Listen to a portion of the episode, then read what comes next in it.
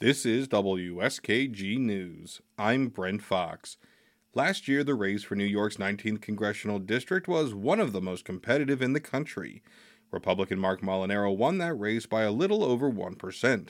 His Democratic opponent, Josh Riley, announced earlier this week he will run again, likely setting up a rematch of last year's contest. Riley spoke with WSKG's Vaughn Golden outside his childhood home in Endicott this week about how he's approaching the race this time around.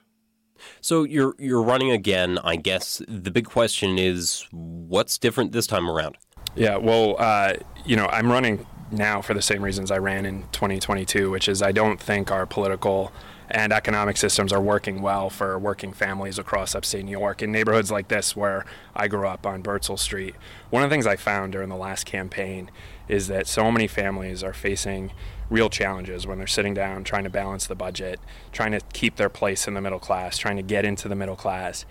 And you can draw a direct line from the challenges they're facing to the corrupting influence of corporate money in our politics. There's tons of examples of this. One that we've just seen in the last couple of months uh, my opponent, Mark Molinaro, uh, voted to help oil companies that are engaged in price gouging. Uh, that's probably great for the big oil companies that are bankrolling his campaign, but it's terrible for working families in neighborhoods like this. And so I'm running for Congress to change that. I'm running for Congress to fight for neighborhoods like this that I grew up in, not the special interests. Why not give somebody else a chance to run again for this seat? You were obviously unsuccessful the last time, of course. Yeah. I've been uh, overwhelmed with the outpouring of support I got and the encouragement I got to run again. A lot of first time candidates don't win their first race and then they win their second. And we have all the hallmarks of a successful campaign going into 2024. Uh, we got 49.2% in a really challenging environment with redistricting and a late primary. That margin of less than 4,500 votes, I know we can overcome that. Uh, one of the things I'm really proud of from our last campaign is that we brought together Democrats and Republicans and independents. We had so many folks who split their tickets and voted for our campaign. We had a more uh, volunteer shifts than any Democratic challenger campaign in the entire country during the weekend before the election. That shows a huge amount of support and enthusiasm for the campaign. And we raised more money during the general election than any Democrat running for, uh, for, the, for the House in New York.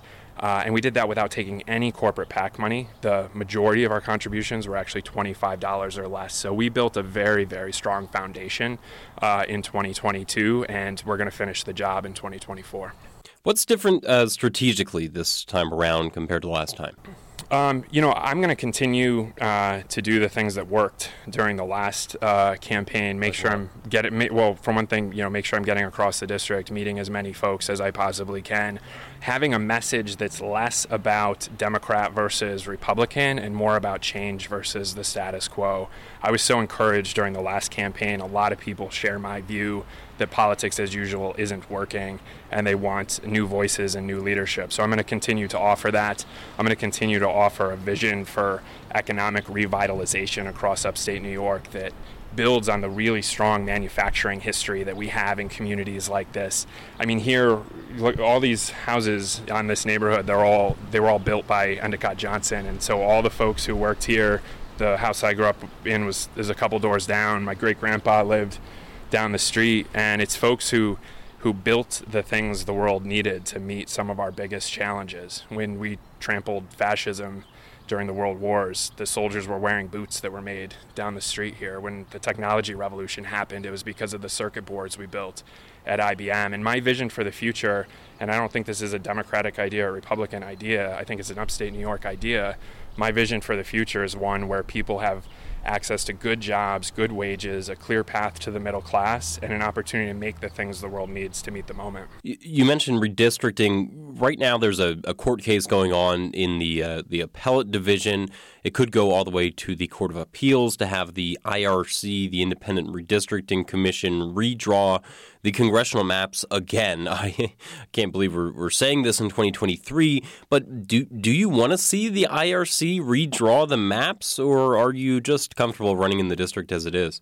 Yeah, I'm I'm uh, I I'm running this campaign to run in this district against this opponent and to finish the work that I started in 2022 and finish the job in 2024. Um, we'll let the court process play out. Um, I've been pretty clear about my views with respect to uh, redistricting generally. I think we should have a federal law that applies to all of the states that makes the districts as competitive as possible. Uh, one of the things I think a lot of folks are, you, you go to any door down here and knock on the door, I guarantee you everybody's going to tell you one of the things they're really fed up with with politics is the extremism that's tearing people apart. One of the reasons you have that is through gerrymandering that we're seeing in some of the states where you have really red districts and really blue districts that force everybody off into their corners. So I, uh, I am excited about running in a district like this that's very competitive, uh, and I think that's the that's the way it should be. Anything else to add? Um, you might have seen uh, one of the things I'm really excited about in the first 48 hours of this campaign. Uh, we released a statement of support from 20 Democratic county chairs and vice chairs uh, across the district, folks who encouraged me to run again and know that we can finish the job. And just this morning, we announced that in the first 24 hours of the campaign, uh, we raised a quarter of a million dollars. And uh, of course, none of that came from corporate PACs. That was WSKG's Vaughn Golden speaking with New York 19th Congressional District Democratic candidate Josh Riley. Republican Congressman Mark Molinaro also spoke with WSKG this week. He says he's focusing on his work in Congress before focusing on campaign politics. This is WSKG News.